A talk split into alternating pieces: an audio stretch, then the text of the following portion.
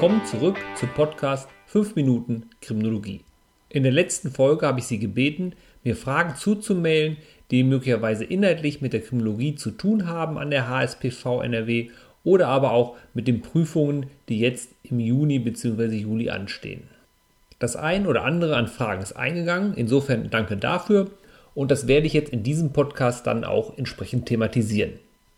Die Fragen, die Sie mir gestellt haben, drehten sich alle um die Prüfung im Juni bzw. Juli, also die Klausur in der Kombination Kriminalistik, Kriminologie oder aber Kriminalistik, Soziologie. Inhaltliche Nachfragen wurden ihrerseits nicht gestellt, insofern gehe ich erst einmal davon aus, dass das, was in der Lehre bei Ihnen vermittelt worden ist, auch verstanden worden ist, beziehungsweise auch das, was hier im Podcast erzählt worden ist. Wir starten mit der ersten Frage. Inwiefern sind die Inhalte des HS1 für die Klausur im HS2 relevant? Die Antwort ist relativ einfach und auch schnell zu geben. Die Inhalte, die im HS1 gelehrt wurden, sind allesamt relevant für die Klausur im HS2. Denn die Inhalte in Kriminologie im HS1, also dem Hauptsemester 1, sind an der HSPV NRW in Kriminologie die sogenannten Grundlagen der Kriminologie. Also zum Beispiel die polizeiliche Kriminalstatistik und da entsprechende Quotienten wie die Häufigkeitszahl, die tatverdächtigen Belastungszahl etc. Und diese Grundlagen müssen natürlich sitzen.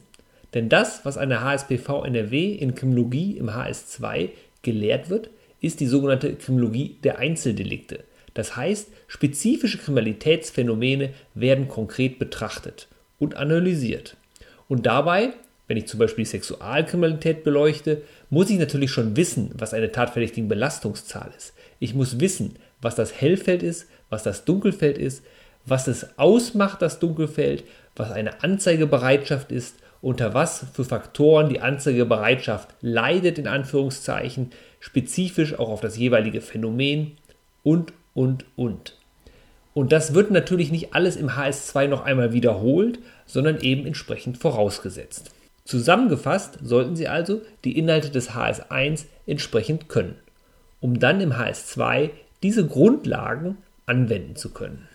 Das betrifft vor allem Inhalte des HS1, die das Hell- und Dunkelfeld betreffen, die polizeiliche Kriminalstatistik und dort insbesondere die jeweiligen Kriminalitätsquotienten wie die Häufigkeitszahl, die tatverdächtigen Belastungszahl, die Opfergefährdungszahl und die Aufklärungsquote. Wir machen weiter mit der zweiten Frage. Welche Inhalte des HS2 sind besonders relevant für die Klausur? Diese Frage ist nicht leicht zu beantworten, denn es ist nicht bekannt, welche Klausur am Prüfungstag gezogen wird, beziehungsweise sogar welche Kombination. Womit man sich aber helfen kann, ist einmal zu schauen, welche Inhalte des HS2 in Kriminologie denn einen besonders hohen Stundenanteil haben.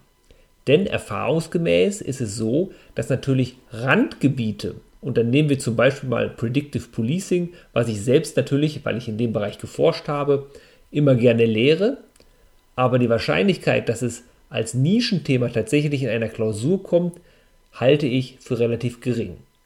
Also sind Themen wie Jugendkriminalität, Sexualkriminalität, Betäubungsmittelkriminalität oder aber die Viktimologie sicherlich Themengebiete oder Phänomene, die man sich noch einmal genauer anschauen sollte, weil sie allein vom Modulplan her an der HSPV NRW einen wesentlich größeren Stundenanteil haben als andere spezifischere Themengebiete. Und in diesen Bereichen sollten Sie nicht unbedingt das Auswendiglernen von konkreten Fallzahlen fokussieren, sondern das Verständnis des gesamten Phänomens oder des jeweiligen Themengebietes verinnerlichen also Begrifflichkeiten kennen und entsprechende Statistiken zum Beispiel oder Sachverhalte interpretieren können, wenn sie denn in der Klausur vorkommen. Ich hoffe, das hilft ein bisschen bei der Einordnung oder Eingrenzung der Themengebiete. Eine weitere Frage lautet, gibt es einen zusammenhängenden Sachverhalt oder aber gibt es zwei verschiedene Sachverhalte, weil es zwei verschiedene Fächer sind? Hier eine kurze Antwort. Da es eine Kombinationsprüfung ist, ist die Wahrscheinlichkeit groß, dass auch ein gemeinsamer Sachverhalt drankommt. Das bedeutet, ein Sachverhalt, mehrere Fragestellungen aus den jeweiligen Fächern Kriminalistik, Kriminologie, Soziologie. Aber es kann natürlich Sachverhaltsergänzungen oder Fortentwicklungen geben. Das heißt möglicherweise zugeschnitten noch ein paar ergänzende Sachverhaltinformationen für das jeweilige Fach. Die vierte Frage lautet, gibt es ein Prüfungsschema für Kriminologie? Fragezeichen. Die Antwort lautet kurz und knapp nein. Bitte beantworten Sie in der Klausur die Fragen einfach mit Ihrem Fachwissen und Ihrem gesunden Menschenverstand. Und vermeiden Sie es bitte dabei, alles nur stichpunktartig runterzuschreiben. Das kommt nämlich meistens nicht so gut an, weder bei mir noch bei anderen Lehrenden. Und damit kommen wir auch schon zur letzten Frage, der fünften Frage. Wie bewerten Sie, Herr Bode? Fragezeichen. Die einen oder anderen kennen mich sicherlich aus dem Fachgespräch noch und ich würde behaupten, meine Bewertungen sind fair. Leistung muss man natürlich erbringen, sonst kann man keine gute Note erzielen, aber ich bin auch nicht unmenschlich. Das war es auch schon mit den Fragen, die bislang eingereicht worden sind. Sollten noch Fragen vor der Klausur aufkommen, kann ich gerne noch, wenn ausreichend zusammenkommen, also drei, vier oder fünf sollten es schon sein, nochmal einen kleinen Podcast machen. Ansonsten verabschiede ich mich und sage in diesem Sinne alles Gute und bis bald.